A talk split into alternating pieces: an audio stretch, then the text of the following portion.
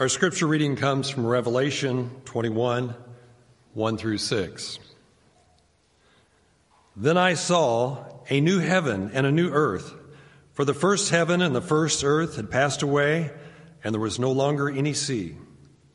I saw the holy city, the New Jerusalem, coming down out of heaven from God, prepared as a bride, beautifully dressed for her husband.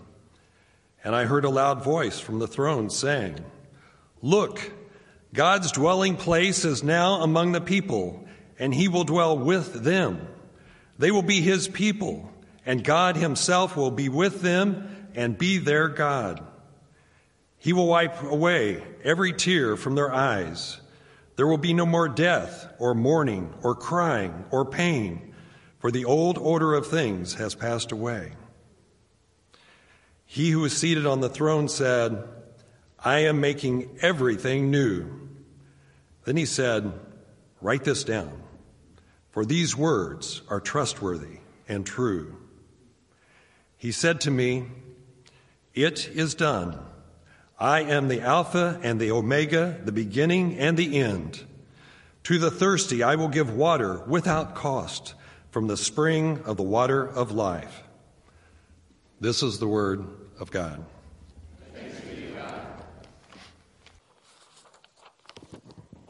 So the last time I preached,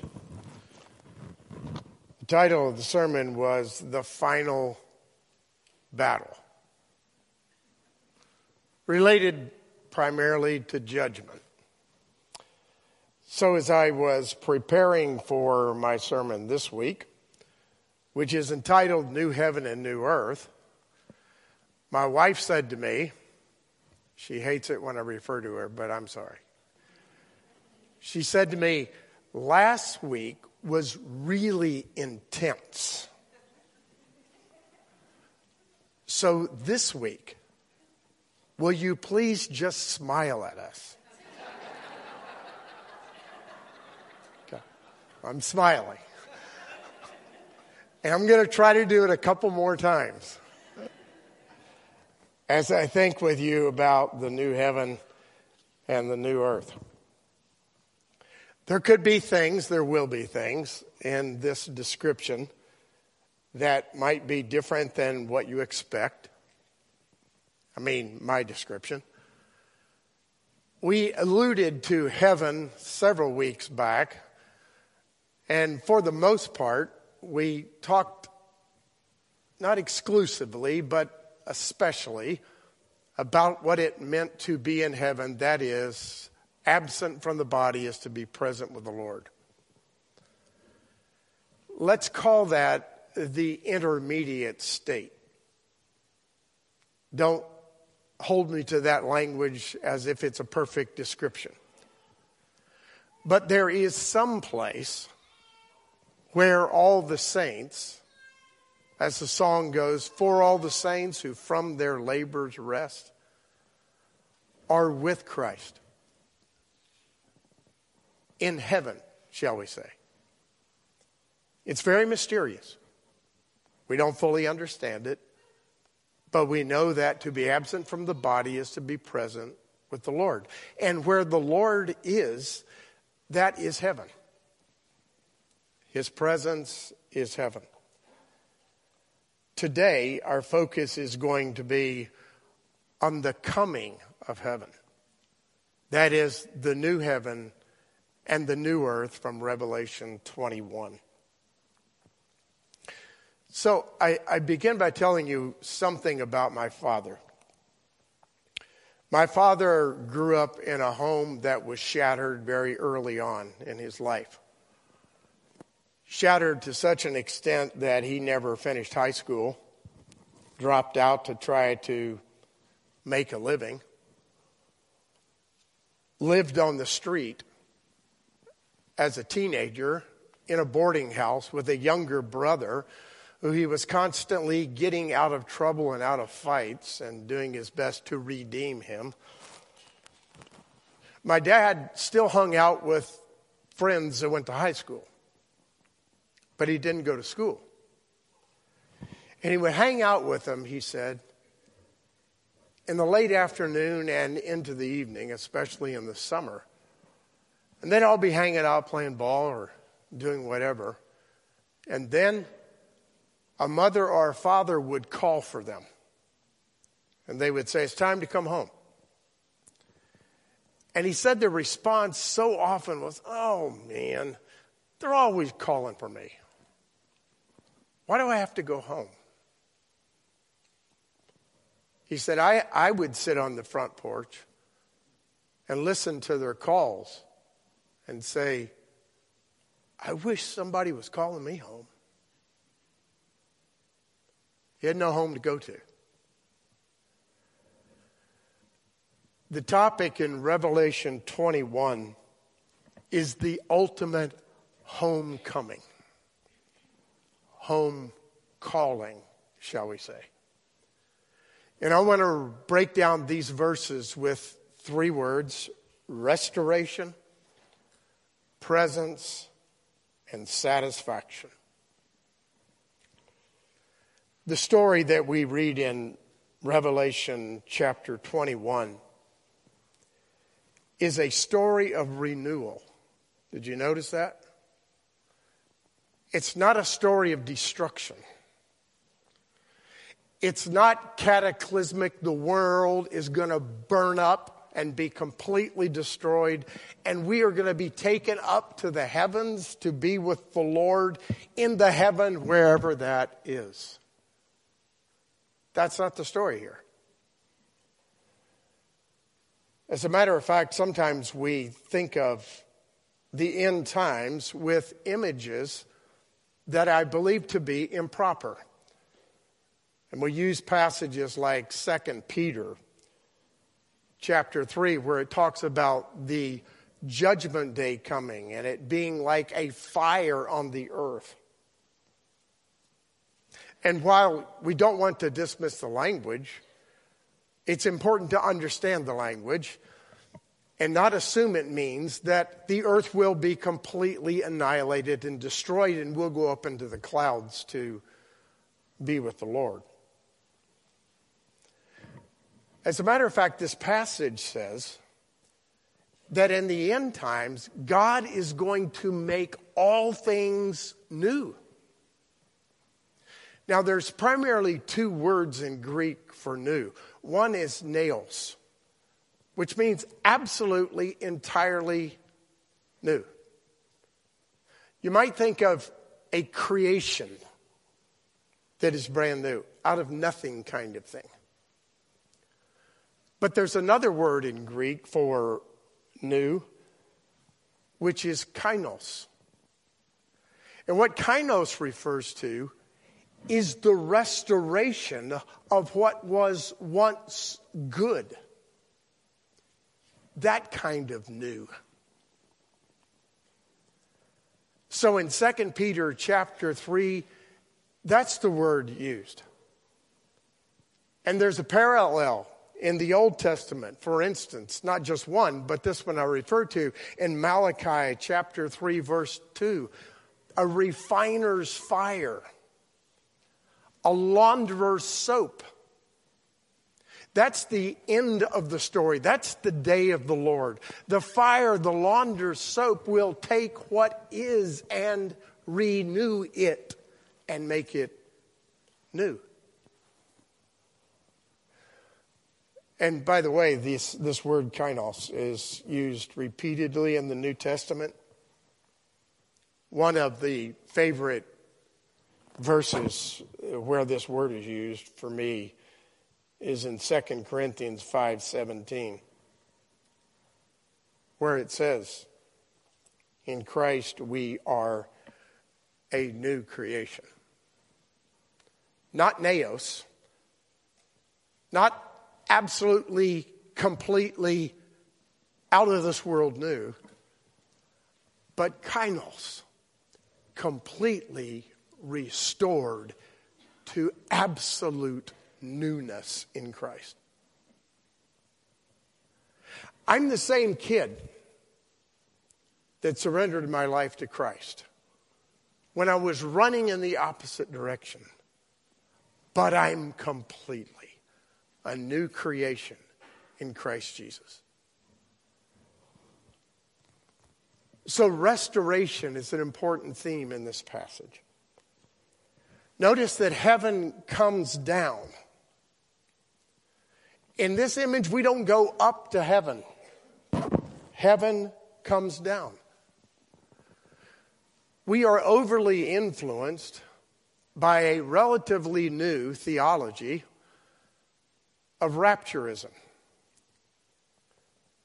which, by the way, for the most part, was created in the 19th century. It is not historically a doctrine of the Christian church. Not the rapturism that we hear about today.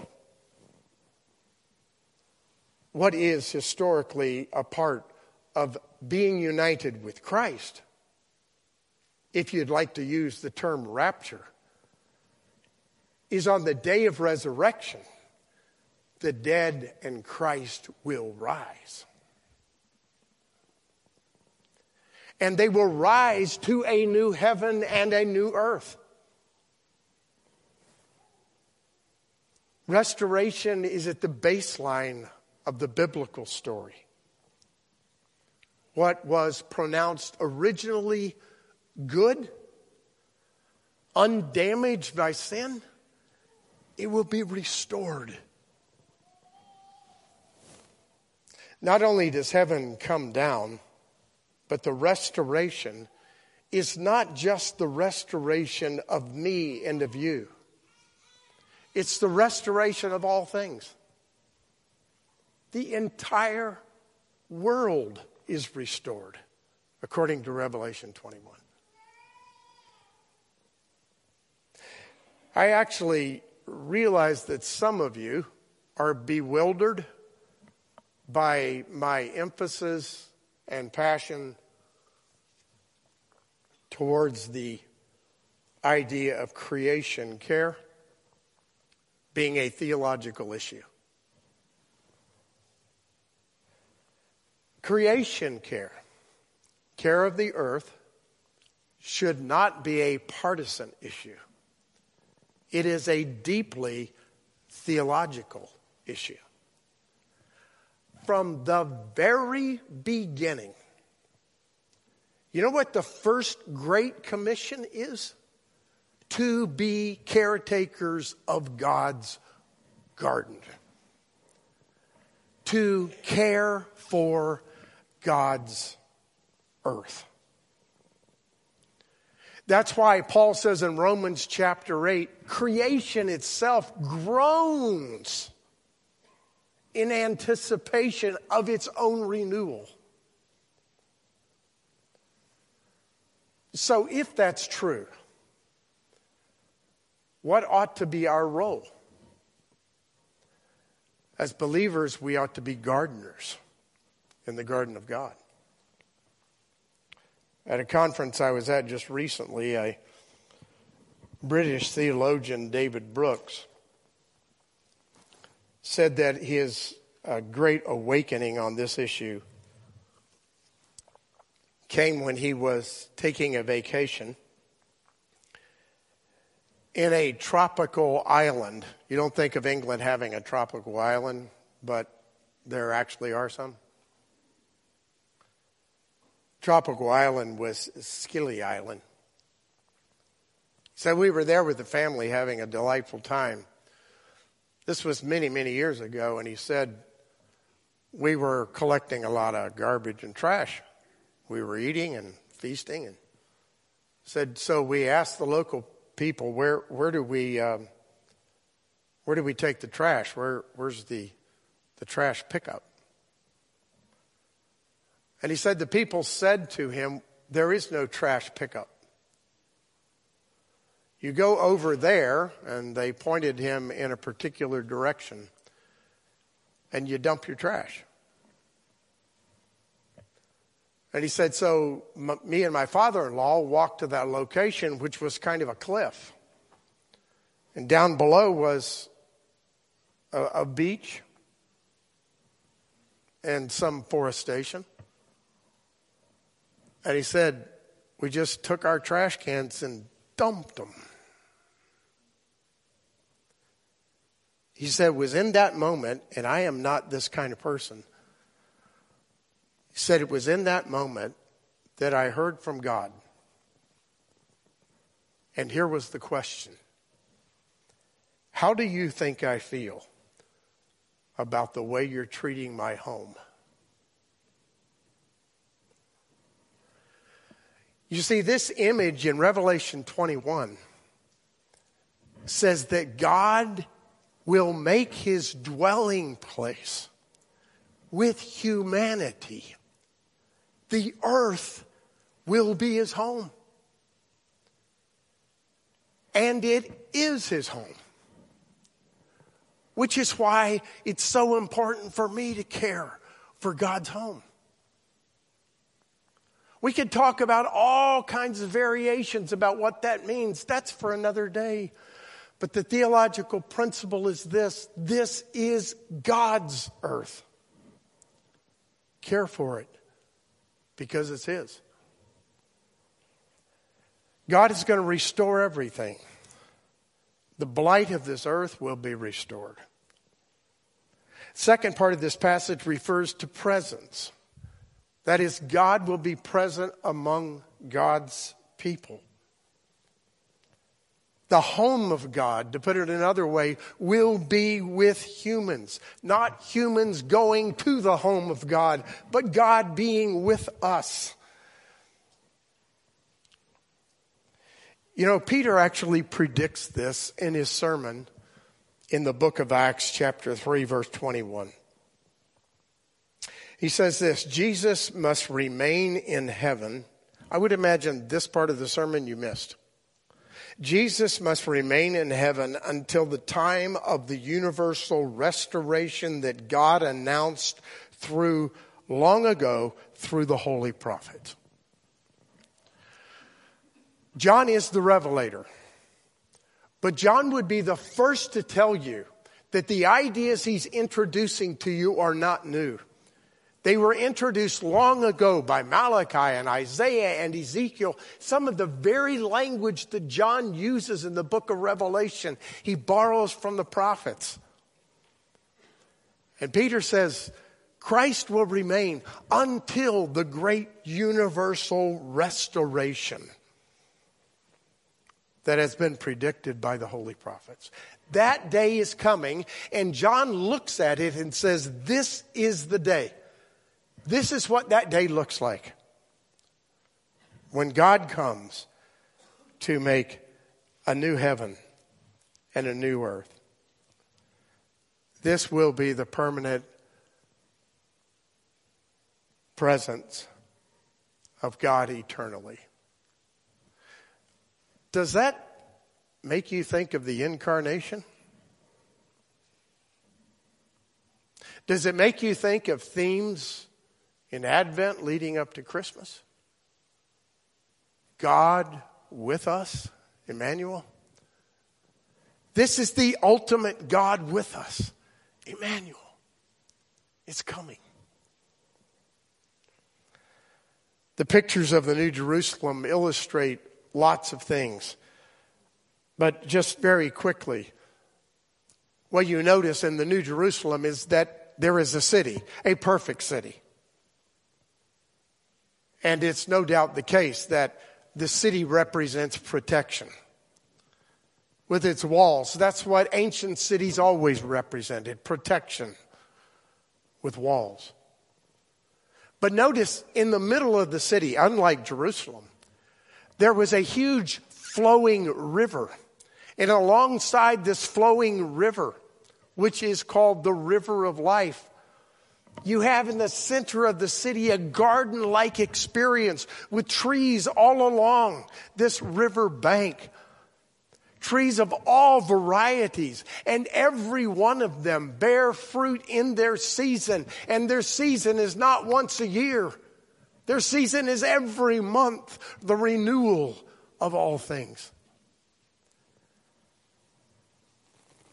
That's the city John sees in his image.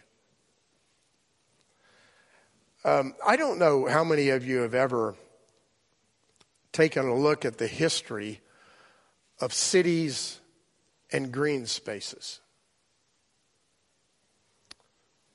But one of the first and grandest architectural designs of the middle of a city being a green space is New York City, Central Park. Google it sometime and look at the aerial view. It's beautiful. Of course, it's sullied by sin and decay, but it's beautiful. This city has a garden in it with the tree of life. There's not going to be a temple in this city. I mean, every great city has a great cathedral or temple. New York City, I think, is St. Patrick's. There is no temple. Why is there no temple? Because the temple, the tabernacle, Jerusalem itself was representative of the presence of God. There is no need for a temple because God is among them. He dwells with them. The temple pointed towards God. We need no pointers. God is with us in this picture. What a beautiful image. The third word I want to refer to, the first was restoration, the second was presence, the third is satisfaction. What does the new heaven and the new earth mean? Of course, all things restored. Of course, the presence of God. But in human terms, it means complete satisfaction. What does complete satisfaction mean in a negative way? It means the absence of certain things. And that's what John tells us. What will be absent? Tears. He's going to wipe every tear from your eye. Mourning, sighing, crying, it'll go away forever. Pain will disappear like a pitiful mirage. And no more death, humanity's greatest enemy. All of these things will be absent, says John. Gone forever. What does it mean in the positive? It means presence. It means I will give everyone the water of life.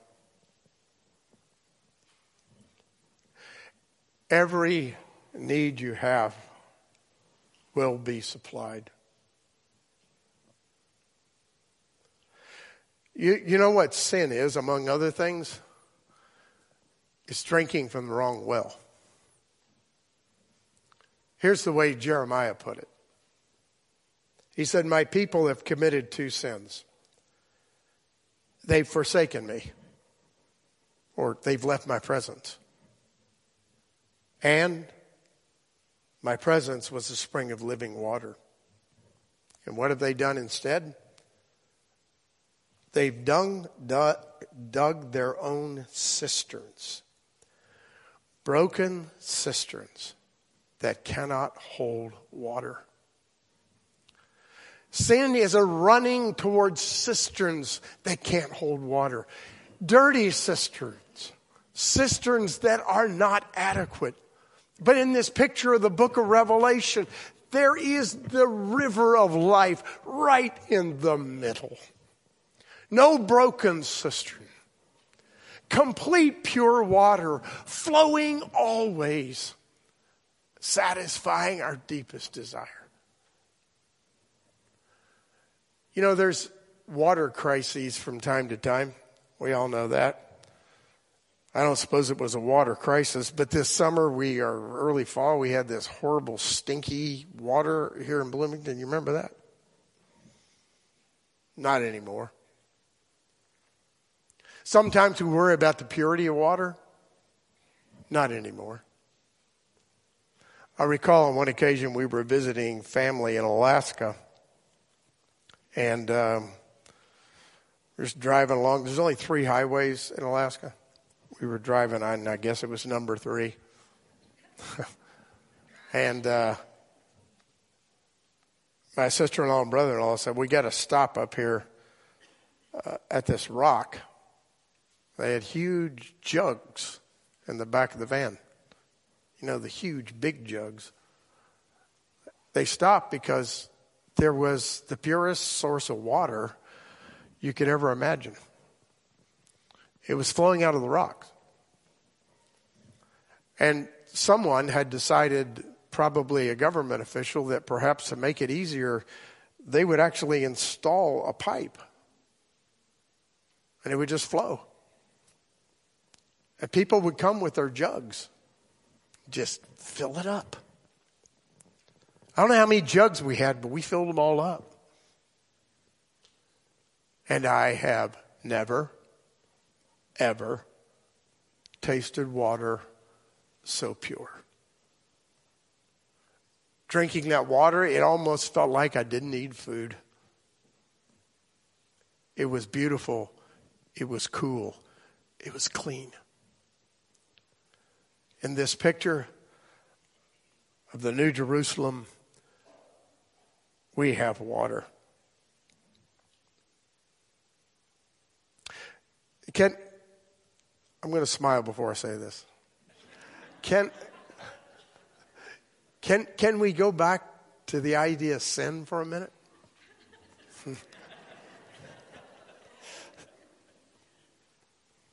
I go back to it for a reason. Sin is unpurified water. Sin is disorientation.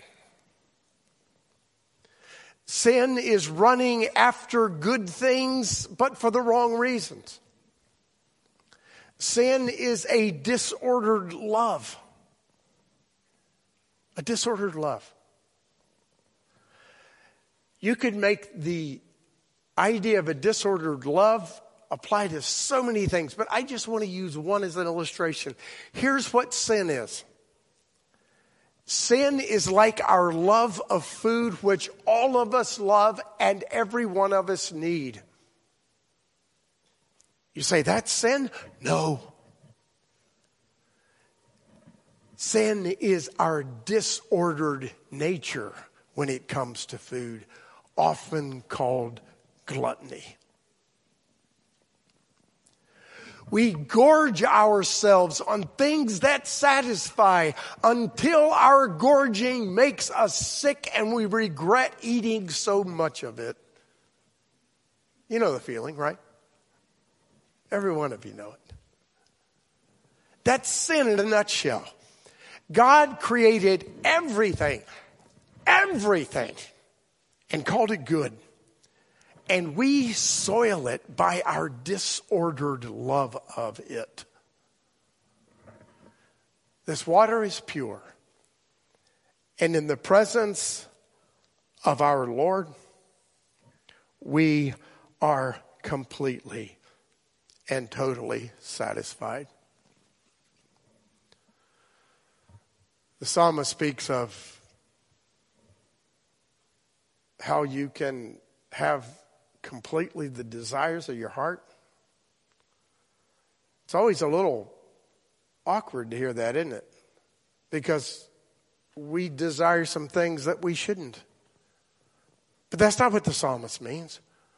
What the psalmist means is the things of this earth are beautiful and good. And God will give you the desires, the deep desires of your heart. Not distorted, disorderly desires, but the true desires that satisfy. So what do the new heavens and the new earth look like? New heaven and the new earth is perfect. It's complete. It's the unbroken presence of God. You ever been with someone that you love? And you're just delighted in being in their presence? But you know you're going to have to leave. There's no leaving. What does it mean for you and for me? What does this new heaven and new earth look like? It means that for those of you who have experienced abandonment in the past or in the present, because of the presence of Christ, you'll never experience it again. For those of you who have suffered abuse, you will be perfectly protected and safe through all eternity. For anyone who has experienced and who among us has not, the cloud of depression, it will evaporate like the clouds of the sky do, because you'll be eternally in the presence of God. For every person, and it's been all of us from time to time, who are just really, just utterly confused about life and its meaning, you will understand completely.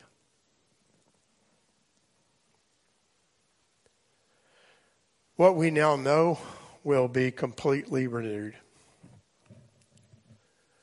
We will be able to take an adventurous journey and never get lost.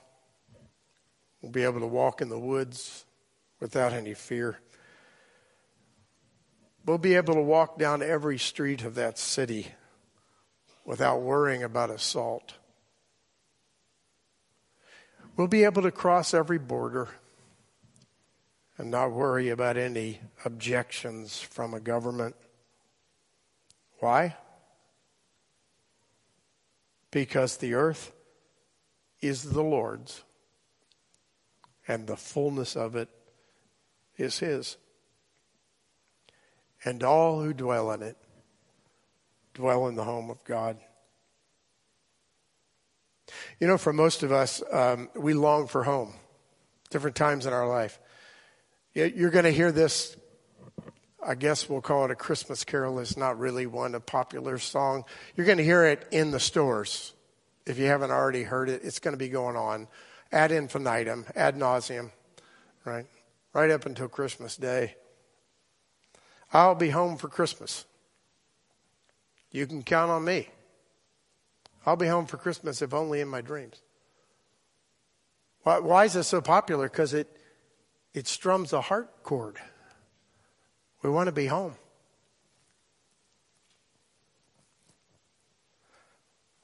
If you've always longed for home, but never had one, there's good news. Your home's coming. And it'll be perfect. It'll be the presence of God. Your home will be completely restored. And you'll be absolutely satisfied. If you've had that perfect home that you have often longed for when you've been away, it's only just a dim image of the perfect home that's coming. I want to end by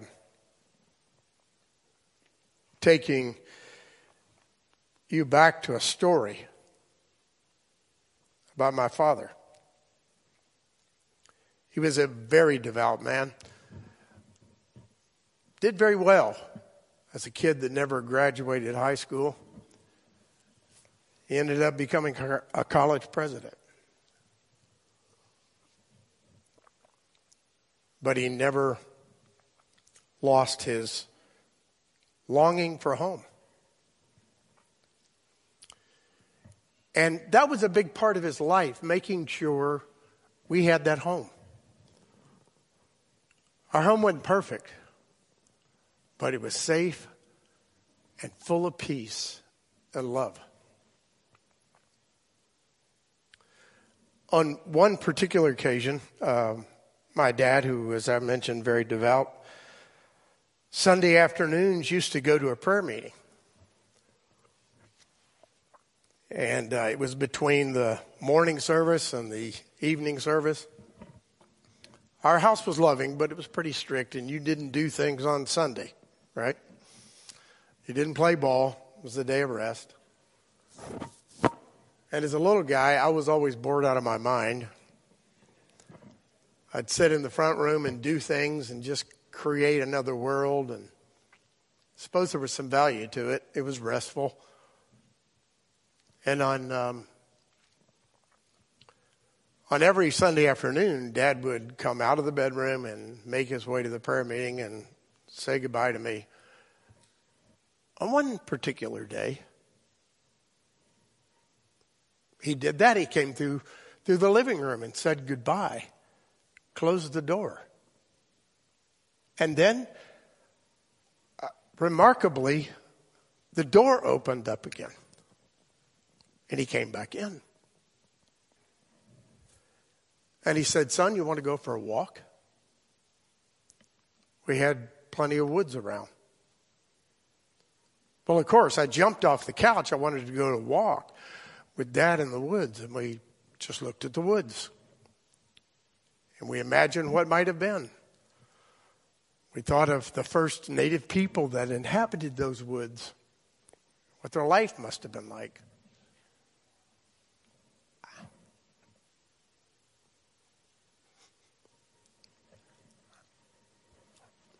I'll never forget that day.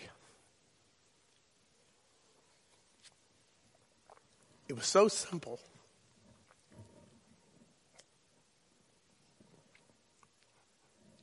It was so beautiful. I was in the presence of my father. I'm going to tell you another part of that story. My dad told me many, many years later, "You know, on that day what happened," he said, "I was leaving as I always did, to go to the prayer meeting. And I looked at you and walked out." And then he said, I felt like I heard God speaking to me. He said, "Go back and be with your boy." Now, prayer meeting and prayer was incredibly important to my father, the top of his list. But in that moment,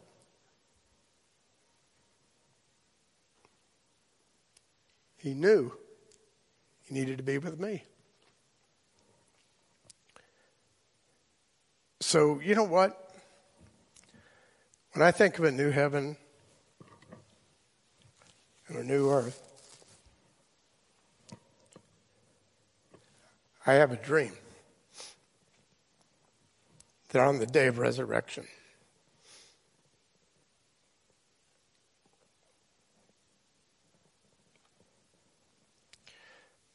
my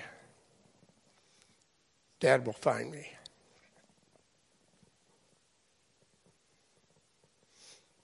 And we'll take a walk in God's woods. Why? Because we're both going to be in the new heaven and the new earth. And that is the most beautiful thing I can imagine. Let's pray.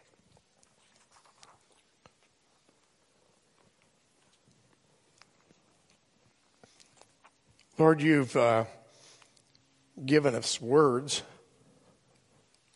and you've given us images, but you've also given us imaginations. We're fully aware that our imaginations can run wild.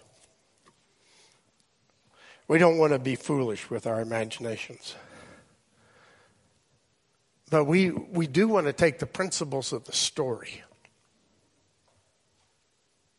and do our best to step in to that story with our imaginations. We thank you, Lord, that at the end you're going to restore all things. We thank you that your presence will be eternally with us. And we thank you that all our longings will be completely satisfied because you'll make everything new. Help us not to get so attached to this world that we forget that someday you'll make it new and we'll be with you. And until that day, may we be faithful. In the name of Christ our Lord we pray.